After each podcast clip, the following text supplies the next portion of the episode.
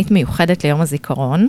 בשעה הקרובה ידברו איתנו ערן וולף, מנכ"ל מימון ישיר, ורונית פטר, סמנכ"ל טכנולוגיות, על הקרובים שאיבדו. אנחנו מתחילים עם רונית. היי רונית, מה שלומך? היי הדס, הכל טוב. רצינו לדבר על אבא שלך. איך קראו לו? אה, לאבא שלי קראו מיכאל פטר. הוא נהרג במלחמת יום הכיפורים, כשהייתי בת חצי שנה. Mm-hmm. כבר על ההתחלה סיפרת את, ה... פתחתי את הפתיחה. את הפתיחה, את, ה... כן. את הדרמה. אז ומה את יודעת בעצם על, אה, על איך הוא נהרג? אה, בן הוא- כמה הוא היה גם? הוא היה מאוד צעיר, הוא היה בן 27. וואו. כן. אה, הוא היה נשוי לאימא שלי, מן הסתם. יש לי אחות גדולה שהייתה בת שש, ואני הייתי בת חצי שנה. הם התחתנו ממש ילדים, אמא שלי הייתה בת 19 והוא היה בן 20. אה, הוא היה במילואים, בסיירת צנחנים, והוא נהרג בחווה הסינית, בסיני. אה, יחסית בתחילת המלחמה, ב-16 לאוקטובר. אה, היה שם קרב קשה מאוד.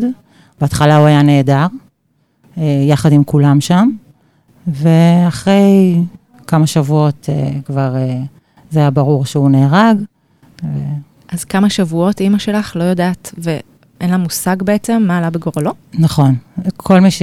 כל מי שהיה שם בקרב, אה, היה שם כנראה בלאגן מאוד מאוד גדול, אה, ולא ידעו בדיוק מה, מה, עד שהיה אפשר להיכנס, והם היו נהדרים.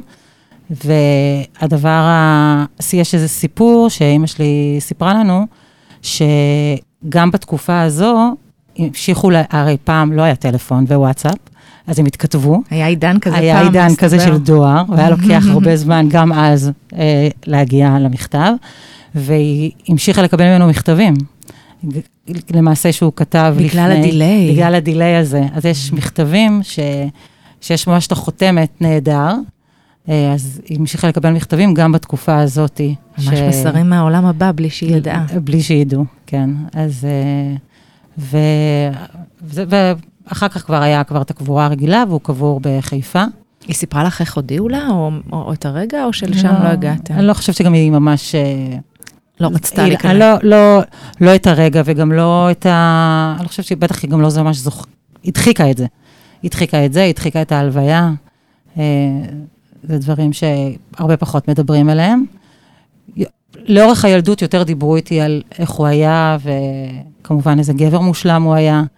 אה, וההורים שלו, שסבא וסבתא שלי גם אהבו מאוד לדבר עליו, יותר בתור אה, בן אדם, פחות אה, בתור אה, לוחם וחייל, למרות שהוא היה בסיירת צנחנים ונלחם בששת הימים בשחרור ירושלים, אבל פחות על ההיבט הזה. אני גם פחות מתעסקת בקרב ומורשת הקרב שהוא נהרג, זה פחות מעניין אותי באופן אישי. אני יודעת שיש יתומים שמאוד מתעסקים עם זה.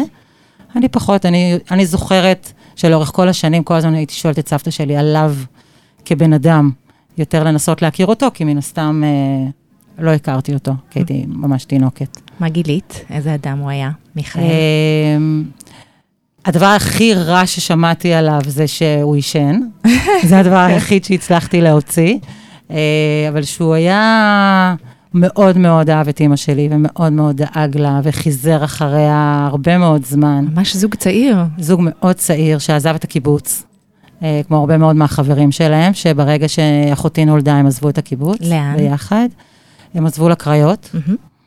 והוא היה ממש אה, נורא התרגש שנולדנו, אה, אני ואחותי, והיה היה לו מלא מלא חברים, והוא היה חברמן כזה, תמיד בחבר'ה, גם בקיבוץ וגם בצבא. אה, והוא ממש רק התחיל את הדרך, הוא היה, הוא היה בעבודה ראשונה, בתחום המחשבים דרך אגב, אה, וככה ממש רק התחיל את הדרך שלו, אה, ונקרא לה- למילואים. את חושבת שיש קשר? זאת אומרת, את חושבת שאת אדם לא. בטכנולוגיה שזה מוגזם? לא מאמינה. עוד, עוד לא נראה. לי, זה... כן. ושאלת מיליון הדולר, כאילו שהיא השאלה הכי קשה בעצם, איך זה לגדול בלי אבא? כאילו בתור נתון uh, שהיה כזה מישהו. אמ, תשמעי, קודם כל, אני חושבת שהרבה יתומים אה, משלמים טוב טוב לפסיכולוגים. אמ, ויש את השאלה הבלתי נגמרת הזאת בין אחים, יתומים, מה עדיף? לא להכיר או להכיר? אם יש זיכרון או אין זיכרון, וכל אחד עם ההתמודדות שלו. אה, זה, אימא שלי, קודם כל אימא שלי התחתנה אה, אחרי כמה שנים, כשהייתי בת שבע, התחתנה, יש לי עוד אח. אה, אבל תמ- תמיד היה את המקום של אבא שלי, וזה זה כן לחיות עם איזשהו אידיאל, כי מן הסתם, אחרי שמישהו נהרג, יש את, ה, את הסיפור האידיאלי שמספרים סביבו. הוא גם אבל היה איך- צעיר. איך אומרים, כולם שרוטים, ולכל אחד יש את השריטה שלו. כן. את יודעת להגיד, או נניח אומרים לך הרבה פעמים, כאילו, את דומה לו בזה, או זאת אומרת, את הרגשת לפעמים שמעמיסים עלייך, קצת אפילו אולי בכוח, כאילו, את דומה לו בזה, והוא היה בדיוק ככה, או שלא אה, לא הרגשת שהלבישו עלייך זהויות שהן לא... שאת לא מתחברת אליהן. אה, פרטי, המש, מש, המשפחה של הצד של אבא שלי, משפחת פטר, אה, היא משפחה מאוד דומיננטית, גם במראה, כולנו מאוד גבוהים וגדולים. אה, אז כאילו, אז, אז יש את הנוכחות הפטרית הזאת, שכן, אה, מן הסתם ירשתי ממנו. אה, אני גם ראיתי תמונה, אני מציצה וזה דומה. כן, אנחנו דומים. דומים. דומים, הילדים שלי דומים לו.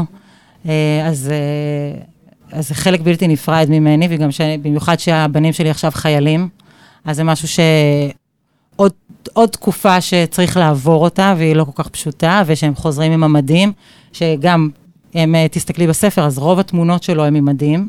כי את יודעת, בחור צעיר בן 27, אז התמונות האחרונות זה באמת מהצבא והמילואים. אז אה, תקופה שעכשיו אני עוברת אותה והיא לא כל כך אה, פשוטה, אה, והמחשבות אה, צצות והחרדות אה, מציפות, אה, אבל אה, הם בחרו ללכת גם לקרבי, וזאת הדרך שלהם, ואני לא מפריעה להם. החרדות הם שלי, לא שלהם. איפה הם אה, משרתים? הבכור אה, ביהלום, מהמם. אה, הוא כבר אה, עבר את האמצע. אה, בסיירת אה, ביהלום, והקטן שממש עכשיו התגייס הוא בדובדבן. ולא הייתה לך, אה, לא הייתה לך דילמה אם אפילו לדבר איתם על זה, או לנסות להניע בכל זאת. תראי, כאילו זה הם- תיק, את נושאת תיק מכובד. כן, ואז- תראי, הם כמוני. הם, מהרגע שהם זוכרים את עצמם, הם פעם בשנה באים לקבר, באים לבית קברות צבאי. אני לא יודעת אם יצא לכם להיות בבית קברות צבאי. אבא שלי קבור בחיפה, שזה מהמם. בית קברות ענק, Mm, וכל הקברים נראים אותו דבר. זה לא כמו בית קברות רגיל, וזה זה משהו שהוא, כשאת נכנסת לבית קברות הזה, זה...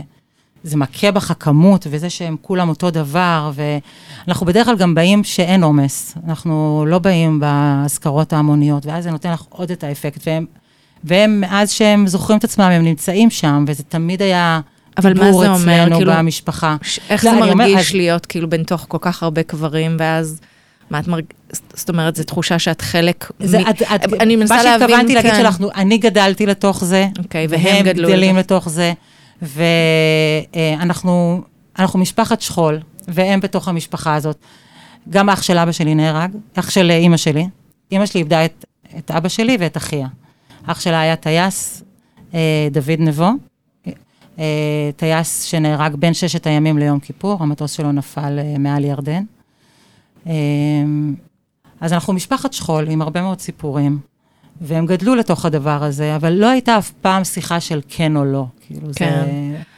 את יודעת, אני לא, אני מנסה להבין, כי אני לא משפחת שכול, אבל אני בטח חלק מה, כאילו, מהעולם, מה, מהישראליות הזאת, ואני מנסה להבין איך זה מרגיש להיות משפחת שכול. מה, מה זה אומר, כאילו, זה, זה, זה נחמה, זאת שייכות, כאילו, להרגיש שאתה חלק, ואני חושבת שאנחנו בתור, זאת אומרת, אני יכולה להגיד על עצמי, יש לי המון אה, הערכה בעצם, יש איזשהו מקום של כבוד ב, ב, בישראליות למי ששייך למשפחה.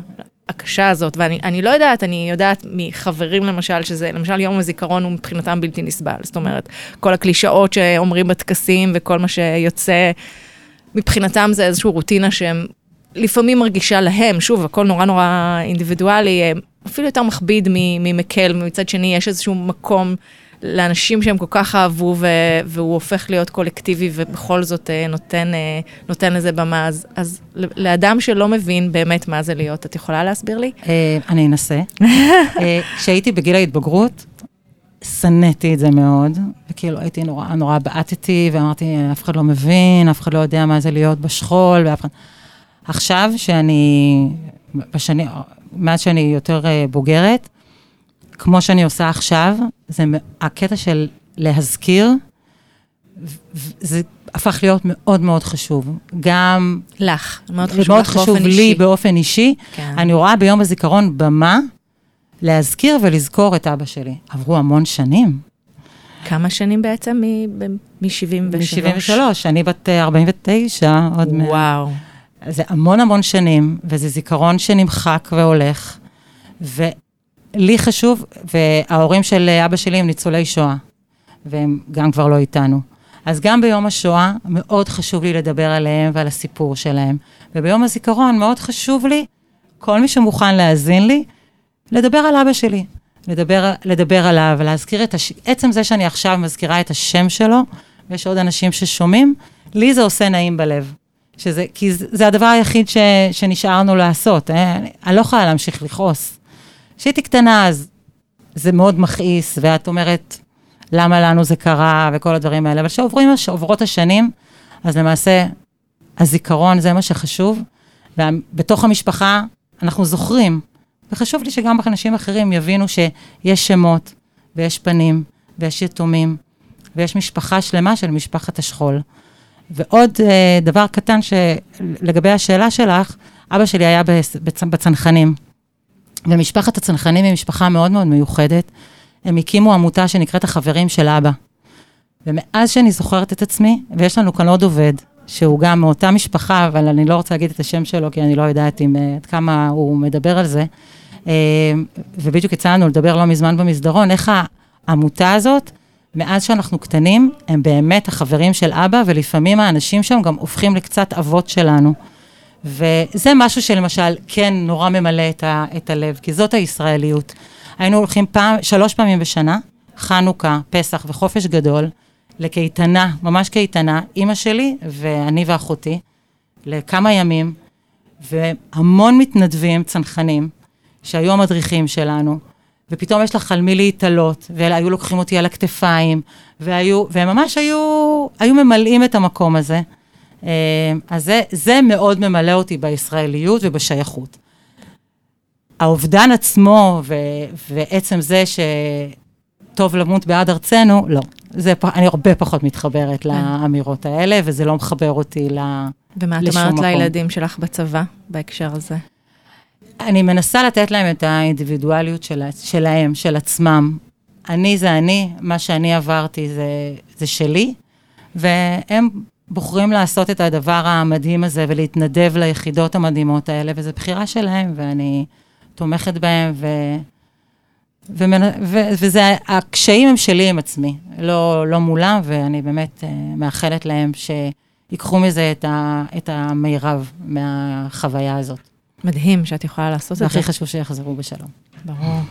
תספרי לי קצת על סבא וסבתא שלך, כי התחלנו אז בשיחת הטלפון, אה, שמעתי קצת עליהם, אני אשמח, כי בעצם הם היו בחיים ש, שאבא שלך אה, נהרג ב-73, נכון? כן, בטח. ניצולי שואה, ש, כן. שבעצם גם מגיעים לארץ. מה, מה, נכון. מה את יודעת להגיד הם עליהם? שני אנשים יקרים, צבי פטר וברוניה פטר. אה, שנה הבאה אנחנו נספר את הסיפור המלא שלהם ביום יאללה, השואה. יאללה. כי זה סיפור באמת מרתק. אה, והם באמת הגיעו לארץ אחרי תלאות אה, רבות ומחרידות. לכל אחד מהם הייתה משפחה. אה? בעל, אישה. הם, והם הם איבדו- שניהם מפולין, מפולין. והם איבדו את המשפחות שלהם, וממש בדרך לארץ הם אה, נפגשו. אבא שלי נולד בשוודיה, והם עלו, שהוא היה ממש ממש קטן, הגיעו לארץ, ונולדו להם שלושה בנים, ואבא שלי נהרג ב-73. אז אחרי שהם איבדו את המשפחה שלהם שם, הם הגיעו אה, ואיבדו. כן. הם, הם היו באמת חזקים בצורה יוצאת דופן, והמשיכו להיות סבא החול. וסבתא, כן, ממש. והמשיכו להיות סבא וסבתא מדהימים, גם אחרי שאבא שלי נהרג. אה, אימצו את אחי, כמו נכד לכל דבר. הם הכירו בין אימא שלי לבעלה השני. הם, כאילו זה, ואני. ויש סיפורים, יש סיפורים ש... שאני מכירה של, אה, של ניתוק מוחלט. אה, אבל אצלנו זה היה ההפך הגמור. זה... גדלתי איתם לגמרי, ואהבתי אותם מאוד. מתי הם נפטרו? מתי איבדת אה, אותם? וואו, וואו. קודם כל, הם נפטרו מאוד בצמוד. לדעתי זה כבר, לא, לא, בעצם לא 20, לא, אולי 10 שנים, משהו כזה. אולי קצת יותר. אם היית פוגשת את אבא שלך, מה היית אומרת לו? אה, וואי וואי. תראי, בתור, אה, בתור ילדה, אה, תמיד את, את יושבת בחושך ומדמיינת, ואת אומרת, הנה, הנה הוא דופק בדלת, והנה הוא יבוא. זה עובר מתישהו? זה זה, זה עובר, זה כן. עובר, אבל עד גיל יחסית אה, מבוגר, את את ככה עדיין את אה, מדמיינת שאולי אה, הוא יגיע. כל עוד גרים עם ההורים, אני חושבת שזה עדיין מתקיים. אחר כך שכבר עוברים לבית משלך, זה כבר אה, פחות. אה, הייתי רוצה לדעת אם, אה, כאילו, מה, הוא- מה הוא חושב עליי, כאילו, מה... אם זה בסדר. הייתי צריכה את, אולי את האישור הזה שהכל בסדר, כן. ואת החיבוק, נראה לי, בעיקר. אה, ותכף נשמע את השיר שבחרתי, כן. וזה שיר שמלווה אותי, ש... שאני מבחינתי הוא שומר עליי. הוא שומר עליי מלמעלה, וזה שיר שאני ממש, מאז שאני ילדה, ומרגישה חיבור אל הדבר הזה, ו... אז אולי לשאול אותו אם הוא באמת שומר עליי, ואם הוא באמת אה, שם למעלה. בוא נאמין שכן. ונשמע את השיר "מישהו שומע אותי", של יהודית רביץ, נכון? נכון מאוד. מישהו, מישהו דואג, דואג לי שם למעלה, בא והדליק כמה כוכבים והם נופלים אחד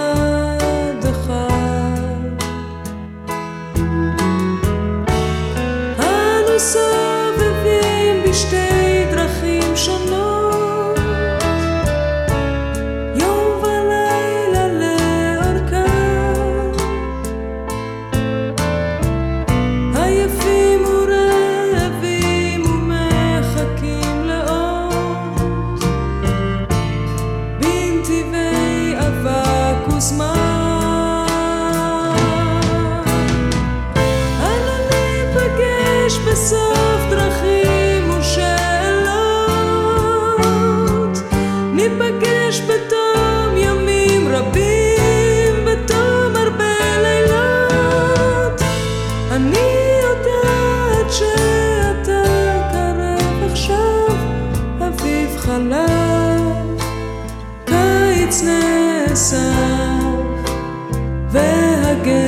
והגשם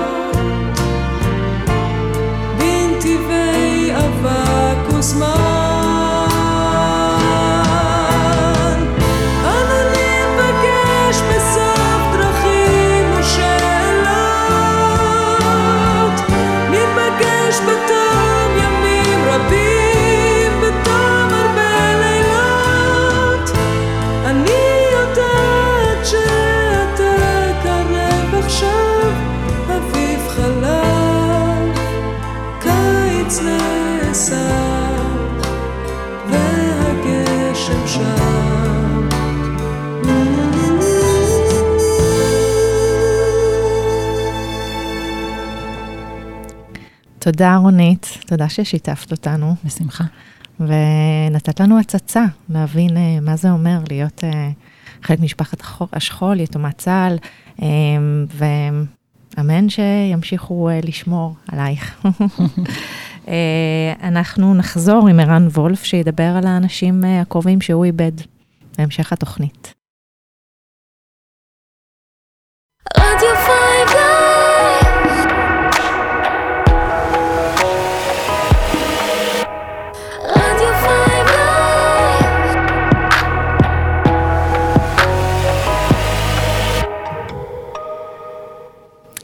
חזרנו, אנחנו בתוכנית מיוחדת ליום הזיכרון, כאן ברדיו 5 לייב, מנציחים את הנופלים. ועכשיו איתנו מנכ"ל מימון ישיר, ערן וולף. ממנו נשמע את הסיפור על איציק שניר, שנפל ב-2001. כן. היי ערן, היי.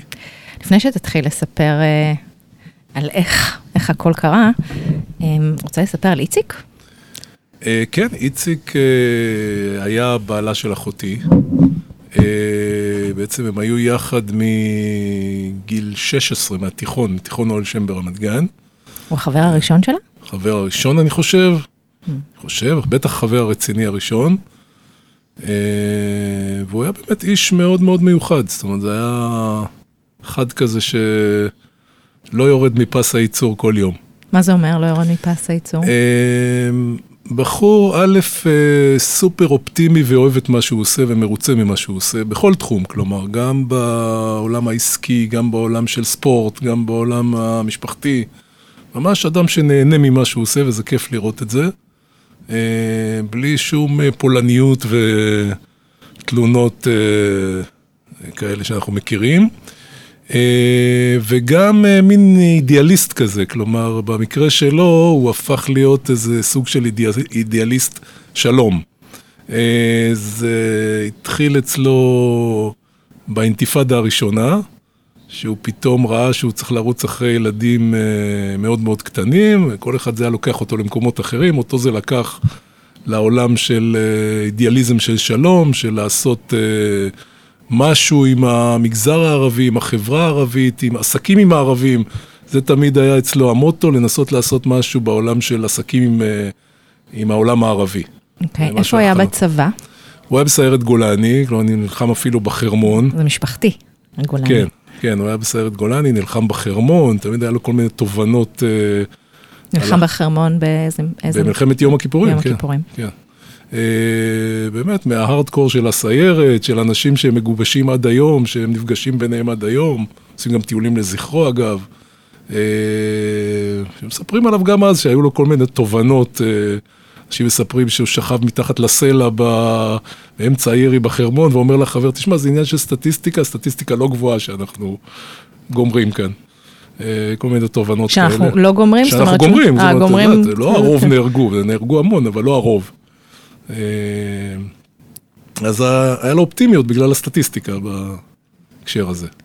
ו- ואז בעצם הסטטיסטיקה שירתה אותו ביום כיפור, אבל אחר כך פחות. אה, כן, אחר כך פחות, נכון. מה, איך, איך הוא נפל? מה... הוא בעצם... מה אה, קרה ב-2001? מתוך האידיאלים התחיל, הוא היה תעשיין, היה לו מפעל שמייצר סוגרים לתכשיטים, בהתחלה בישראל, והוא מאוד התיידד עם אדם ירדני שאפילו התארח אצל נורית אחותי ואצלו בבית, והם התארחו אצלו ברבת עמון. הקימו יחד אה, מפעל... אה, אה, מפעל לסוגרים בירדן, ברבת עמון, או באזור של רבת עמון. תתקן אותי, זה פחות שכיח אז? זאת אומרת, אנחנו... בוודאי, מדברים- בוודאי, כן. זה רק תחילת תקופת השלום עם. ירדן.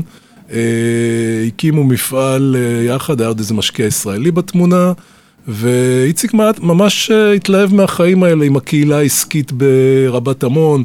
תמיד במקומות מסוימים הקהילה העסקית נראית אה, באיזושהי בועה ונראה כיף, אה, אבל השטח בירדן גועש מבפנים, יש זרמים פלסטינאים, ועוד אז זה היה שיא תקופת הפיגועים בישראל, 2001. אה, אבל איציק ככה הרגיש די בטוח ברבת עמון, היה מסתובב בשווקים, היה, שוב, יושב במסעדות עסקיות, מאוד התלהב מהמיזם הזה. הוא היה נוסע הרבה? היה נוסע, אני חושב שהוא היה חצי שבוע או יומיים בשבוע ברבת עמון, ובהתחלה הוא גר במלון, אה, וכשהוא התחיל להרגיש מאוד נוח, אז הוא גם שכר דירה. ואז יום אחד, בשיא תקופת הפיגועים בישראל, אה, נקשו בו אל-קאעידה בפתח דירתו. אה, זה היה פיגוע שנבלע בתוך פיגועים ענקיים שהיו בישראל, היה, לא זוכר אם יום לפני או יום אחרי הפיגוע של סבארו בירושלים, שנהרגו 20 איש ורובם ילדים, פיגוע מזעזע. אז אה, אולי לא הרבה זוכרים את הפיגוע הזה שאיציק נרצח בו. הירדנים אפילו בהתחלה ניסו להגיד שזה היה על רקע פלילי, אבל אחרי זה הם הודו שזה... אנחנו הפעלנו גם כמה אנשים, אני אפילו שלחתי מכתב למלך ירדן, ואחרים שלחו, ו... מה כתבת במכתב? כתבתי שזה, זאת אומרת, אה, משהו בסגנון של אוקיי, זה היה פיגוע לאומני, כדאי להודות בזה, ו...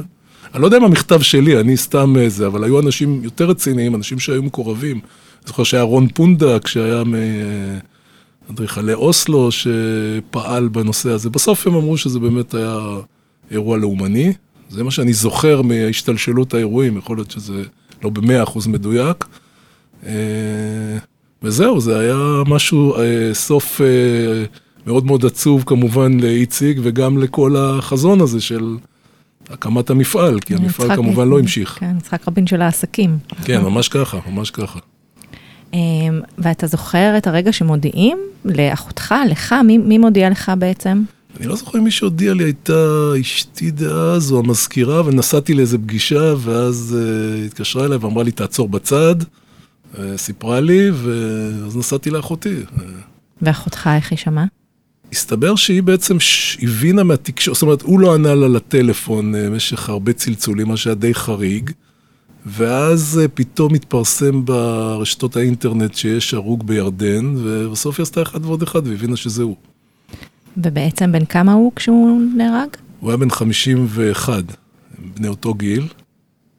היו, זאת אומרת, אה, אה, היו בו ביחד בכיתה בתיכון. זה היה ב-2001, לפני 21 שנים, באוגוסט 2001. משאיר אחריו גם ילדים? כן, היו שלושה ילדים אה, קרובים לגיל אה, 20 אז- דאז, היום הם קרובים לגיל 40. אה, כן, מישהו מהם דומה לו? פיזית? כן, זאת אומרת, אה, אני לא יודע, כל אחד רואה את זה אחרת, אבל אוהד, הבן הצעיר שחי בארצות הברית, תמיד הוא בחיוך מזכיר לי אותו. לא יודע אפילו אם אמרתי אף פעם, ל... לא לנורית אחותי את זה. אגב, אנחנו פוגשים את אוהד בשבוע הבא בניו יורק. אז הנה, הנה הזדמנות להגיד לו. אז אני אגיד לו.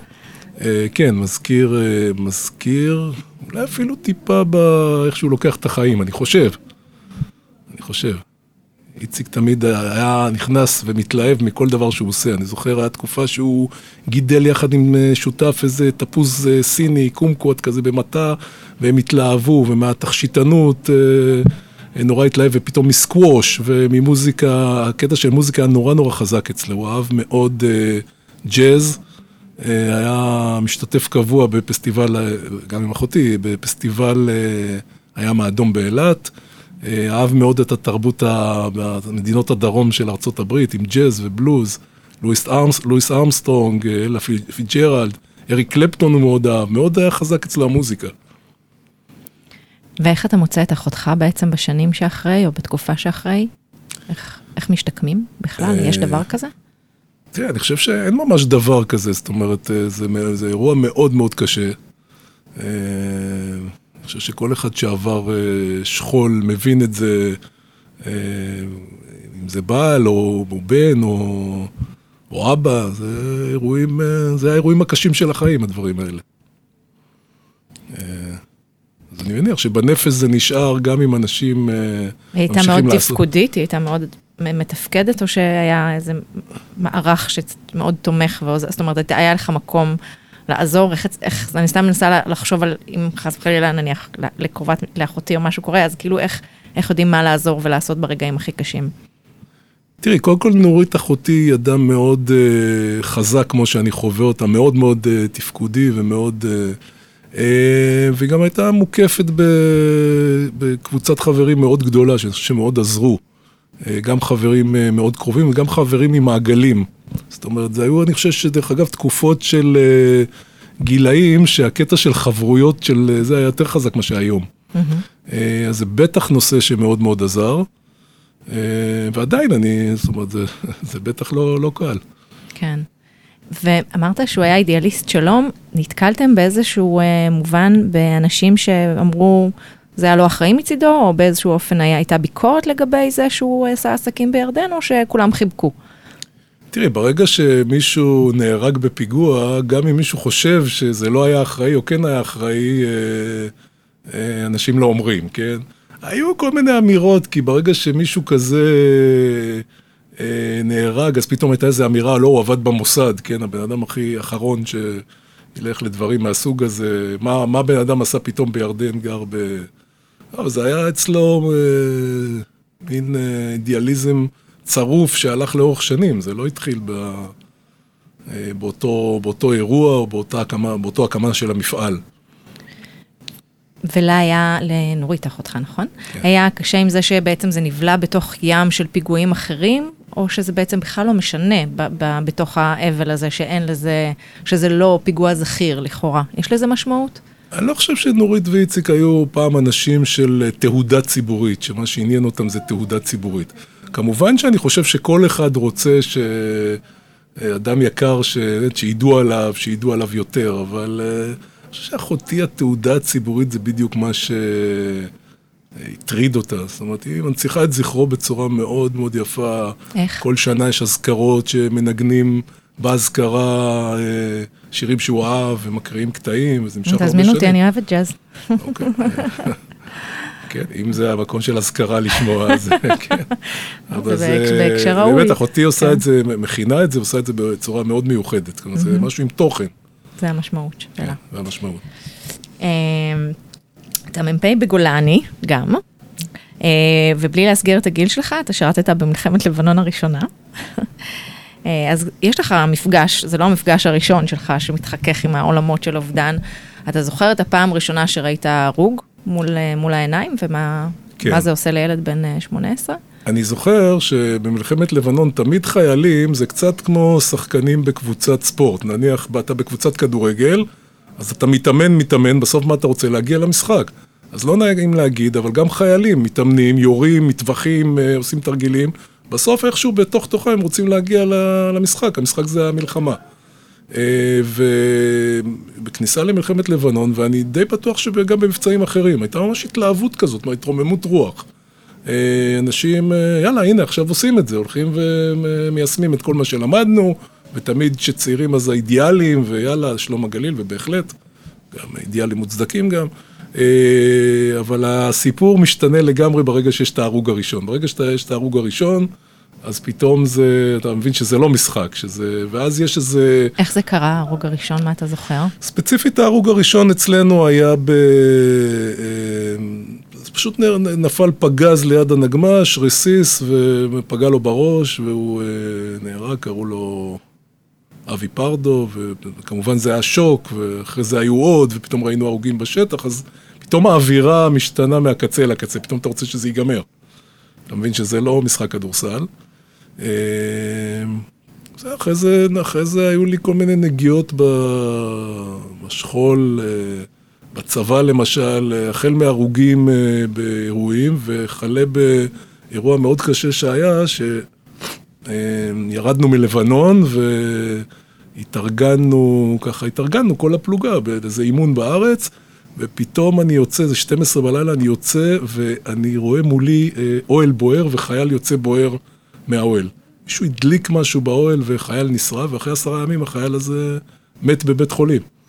אז זה פתאום איזו התמודדות עם המשפחה ועם השאלות. ועם- ואתה אז קצין כבר? אז הייתי סמ"פ של אה, אוהב גולני, ופתאום מה-nowhere, פתאום אה, חייל בוער, אה, זה... הוא היה לנגד העיניים שלך? כן, משהו רץ. רץ לכיווני, כיסו אותו בשמיכות, לא הבנו עוד גם את חומרת המצב שלו. הוא פונה לבית חולים, כל המעל נשרף, התחילו להתפוצץ, אה, אה, החל מפצצות תאורה וכדורים ומהומת אלוהים במעל. אני זוכר שאספתי את כל החבר'ה בבסיס הסמוך, ופתאום ראיתי שמפלוגה שהרגע ירדה מלבנון, וכולם עם ציוד, וכולם מאובזרים, פתאום נהיה לי עדר פליטים עם תחתונים, כי היה 12 בלילה, הם כולם היו באוהלים. אז הדבר הראשון ש... שקרה זה שהסתכלנו אחד על השני והתחלנו לצחוק. כי זה פתאום, זה היה מצחיק, הקטע הזה של עדר סוריאליסטי, פליטים. כן. סוריאליסטי, כן, סוריאליסטי ומצחיק. גם לא ידענו גם מה, מה קרה? קורה איתו, ובסוף לצערנו נפטר.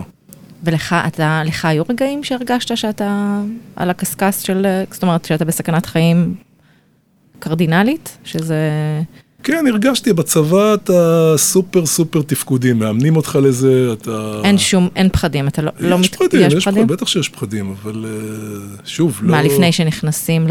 איך, את איך, יודעת, מתחיל לזה, פתאום אתה רואה מישהו נהרג, יש אה, ירי, אתה אומנם מסתגל לדברים, זאת אומרת, נניח הפגז הראשון שנפל קילומטר, וזה כולם נכנסו לנגמ"ש, אחרי זה היו נופלים 300 מטר, היית הולך לענייניך כאילו כלום. אחרי זה זה מלחמת לבנון הראשונה, לא, או בתוך, בכלל, בתוך המלחמה, בתוך המלחמה. אתה, אנשים נורא סטגלנים לכל, לכל סיטואציה. אתה אה, חושב? כן, אולי כן. אתה סטגלן? לא, אני לא, לא יודעת אנשים אם אני הייתי. מסתגלת אנשים לפגזים סטגלנים, מסביב. את יודעת, זה שבישראל, היום הסתכלתי, כן? היה לפני, אתמול היה פיגוע באריאל, לפני שבוע וחצי מחבל ריסס בבית קפה, היום הסתובבתי בתל אביב, בתי הקפה, ישראלים נורא סטגלנים. האדם הוא סטגלן, אבל ישראלים הם סטגלנים מאוד. וגם ילד הוא סטגלן לפגזים במרחק 300 מטר, אתה אומר. לא, מה זה ילד? את יודעת, אני חושב שאתה פתאום מ"פ או קצין בזה, אתה כבר לא כך ילד. זאת אומרת, אני בעיניים שלי כמ"פ בגולני הייתי יותר קשוח ממה שאני היום. ובכל זאת רגע ספציפי שזכור לך שאתה מת מפחד? אה, תראי, מת מפחד, לא זכור לי, אבל היו, היו הרבה רגעים מפחידים. זאת אומרת, אני לא זוכר איזה משהו ספציפי של אה, מחבל עומד מולי עם הנשק שלוף, זה לא קורה, זה בדרך כלל קורה בסרטים, או מעט מאוד, אבל לא זוכר איזה רגע ספציפי כזה, ואם אתה זוכר, אולי הדחקת. כנראה. ואיבדת עוד, אה, עוד אנשים קרובים במהלך השירות הצבאי? שהוא ארוך, כמה שנים בעצם, מ"פ זה? תסלח לי, אה, עברו איזה גם 20 כן, שנות. לא, הייתי ארבע שנים, הייתי מ"פ אחרי ארבע שנים, כי אני השתחררתי כי ההורים שלי פתאום, אה, אימא שלי נפטרה, ואבא שלי חלה בסרטן, אז הייתי צריך לעזוב את הצבא. והיה לך הייתי- גם הייתי ברור שתהיה קצין? תמיד כן, רצית הייתי להיות- מורעל צבא, זה היה ברור באופן סימבולי, גדי איזנקוט היה מחליף שלי בעורב גולני, אז באופן סימבולי אני גם רציתי קריירה כזאת. אה, אז אבל- חשבת שתהיה איש צבא? בטח, שהייתי מורעל צבא מוחלט. מאז- ממתי? מאז שאתה זוכר את עצמך? כן, מאז שנהייתי קצין בעצם, כן, מורעל צבא לחלוטין. ממש, אה, גם החיילים ככה זוכרים אותי, ו... כן, שעוד לא הכרתי את עולם ההלוואות אז.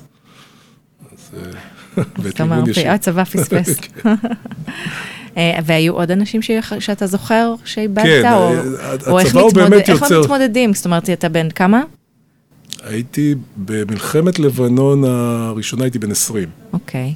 יש איזשהו הליך, הצבא דאז, יש איזשהו הליך שמעבירים אתכם, טיפול, שיחות, משהו, שום שום התייחסות לנושא? אני שואלת באמת, כי אם... לא רק שלא, אלא אפילו להפך, לצבא יש כל מיני, היו לפחות אז, כל מיני רעיונות מוזרים, שאפילו אחד מהם, אה, אני כתבתי עליו בסיפור שכתבתי בספר, הסיפורים הקצרים שלי, שהייתי טירון, אז אה, אה, החיילים הלכו למטווחים, וחייל שנשאר לשמור על הבסיס, שהוא כנראה היה בדיכאון, ירה בעצמו. ירה בעצמו והתאבד. בטירונות שלך. טירונות שלי, כן. ואז אה, כמובן הגיעו, פינו את הגופה, ניקו וזה, והחיילים חזרו מהמטווחים, כלומר, חזרנו מהמטווחים, והמ"פ העמיד אותנו ואמר, תשמעו, זה וזה, אני לא רוצה להגיד את השם, זה וזה התאבד, לצערנו, זה לא היה בגלל הפלוגה, הוא השאיר מכתב שזה לא בגלל הפלוגה, ולא זה ולא זה. ואז מישהו ככה, זה, כולם זזו, עשו כזה וואו, אז המ"כ אמר, זזתם בשלשות, 30 שניות הקפתם את ה... אמר, זה טיפול בהלם, וזהו, הלכו לישון בלילה, אחד פחות, אפרופו השיטות של הצבא. וזה לא בא אחרי בשום צורה, זה לא מתפרץ אחרי בשום צורה. זאת אומרת, הזיכרונות. זה, זה כל כך הרבה אנשים לאבד בדרך, וכל כך הרבה... כן, ירי. תראי, לא, אני לא חושב שכל האנשים ש... לא כולם חייבים להיות פוסט-טראומטיים, אני באמת שואלת, מה האפקט המצטבר של שירות כזה? אני אומר, גם לא כל האנשים שנהרגו או זה, זה היו החברים, חברי הנפש והחברים הקרובים, ולא כל אחד זה כמו שאבא של רונית, זיכרונו לברכה, שנהרג בחווה הסינית, שכל דקה נהרג לידך. זאת אומרת, מלחמת יום כיפור זה היה אירוע יותר קשוח אה, משאר האירועים. ב... אז אה, אני לא בטוח על מידת הטראומטיות שיש בכל אה, שירות צבאי. אני מניח שקורים דברים שבאמת משפיעים על הנפש, כל אחד על הנפש שלו. כן. אתה יודע להגיד על עצמך, אם זה, באיזה אופן? כמה? תנועות כאלה, לא... חוץ לא, מזה, האמת? היא שאני לא יודע. לא, כי אני- בסוף אה, אתה יום זיכרון מהלך באיזשהו אופן, באמת, איבדת כן. המון אנשים בדרך, וגם את ההורים שלך בגיל צעיר, ואת אחותך, אני יודעת שכאילו כתבת על זה וזה משהו, ו- וחברים בצבא, ולהיות כן. חלק ממלחמות, זה לא מאוד סטנדרטי, זה לא מאוד נכון, סטנדרטי, נכון, ערן. אז בוא נגיד, אה, איבדת אני כאילו מומחה- הרבה, אתה- כן, מומחה שכול די רציני. בדיוק, יש אה, טייטל כזה. כן, האירוע של אני לא אחות- יודעת אם הוא מוכר במס, אבל האירוע יש של טייטל. אחותי בגיל צעיר זה בוא נגיד אירוע בסדר גודל אחר, הרבה יותר גבוה משאר האירועים. כי היית בן, כי הייתי בן כמה היית? בן תשע, ו- תשע, כן, וואו. פתאום מתה לך אחות וההורים שלך וזה, זה סיפור, אה, כן, סיפור הרבה יותר קשה בתוך כן. השכול. אבל uh, בתור מומחה, אתה מרגיש uh, שאתה יודע להגיד משהו על מה, מה זה השפיע עליך? באיזה אופן זה... יכול להיות שאני כאילו אה, אומר אה, שכל דבר בחיים אה, יכול להיגמר, ואני כזה בגלל זה חי דברים בעוצמה, הסוף. בעצימות גבוהה, אני חושב. אמרו לי את זה גם פעם. אבל אני יודע מה, קטונתי מלנתח ניתוחים פסיכול... פסיכולוגיים מעמיקים. אוקיי, fair enough. Um, אז תודה רבה ששיתפת אותנו, תודה לך, הדס. ואנחנו רוצים שתקדיש uh, שיר. Uh, אני חושבת שבחרת שיר שאיציק היה ממש אוהב, נכון? כן. אתה רוצה להגיד מה בחרת ומה אתה רוצה השיר הוא, למסור אה, לאחותך? אז אה, השיר, התלבטתי רבות, כי מצד אחד אה, איציק אהב אה, שירי ג'אז שהם קצת יותר הארדקור, או לפחות אה, אולי פחות מוכרים לקהל צעיר. מצד שני, אני תמיד זוכר שהוא היה משמיע את אריק קלפטון ש... כשהגענו אליו. בהתחלה רציתי את השיר לילה של אריק קלפטון, שהוא שיר מדהים, אבל בסוף אה, שיר שאני חושב שהוא יותר אהב זה You Can't Take It Away From Me, של לואיס, עם, בביצוע של, יש המון ביצועים לשיר הזה, אבל בביצוע של לואיס ארמסטרונג ואלה פיג'רלד, שזה שתי דמויות מיתולוגיות בפני עצמן. זה מה שבחרתי. יפה, ומשהו לאחותך בהקשר זה הזה? אפילו שיר שמושר אה, או מנוגן אה, לא פעם ולא פעמיים באזכרות. אז אנחנו נשמע את השיר. תודה רבה, ערן. תודה.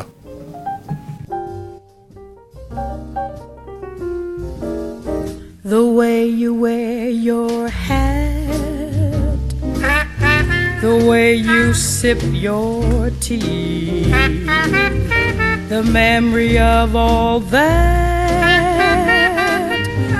No, no, they can't take that away from me. The way your smile just beams, the way you sing off key the way you haunt my dreams.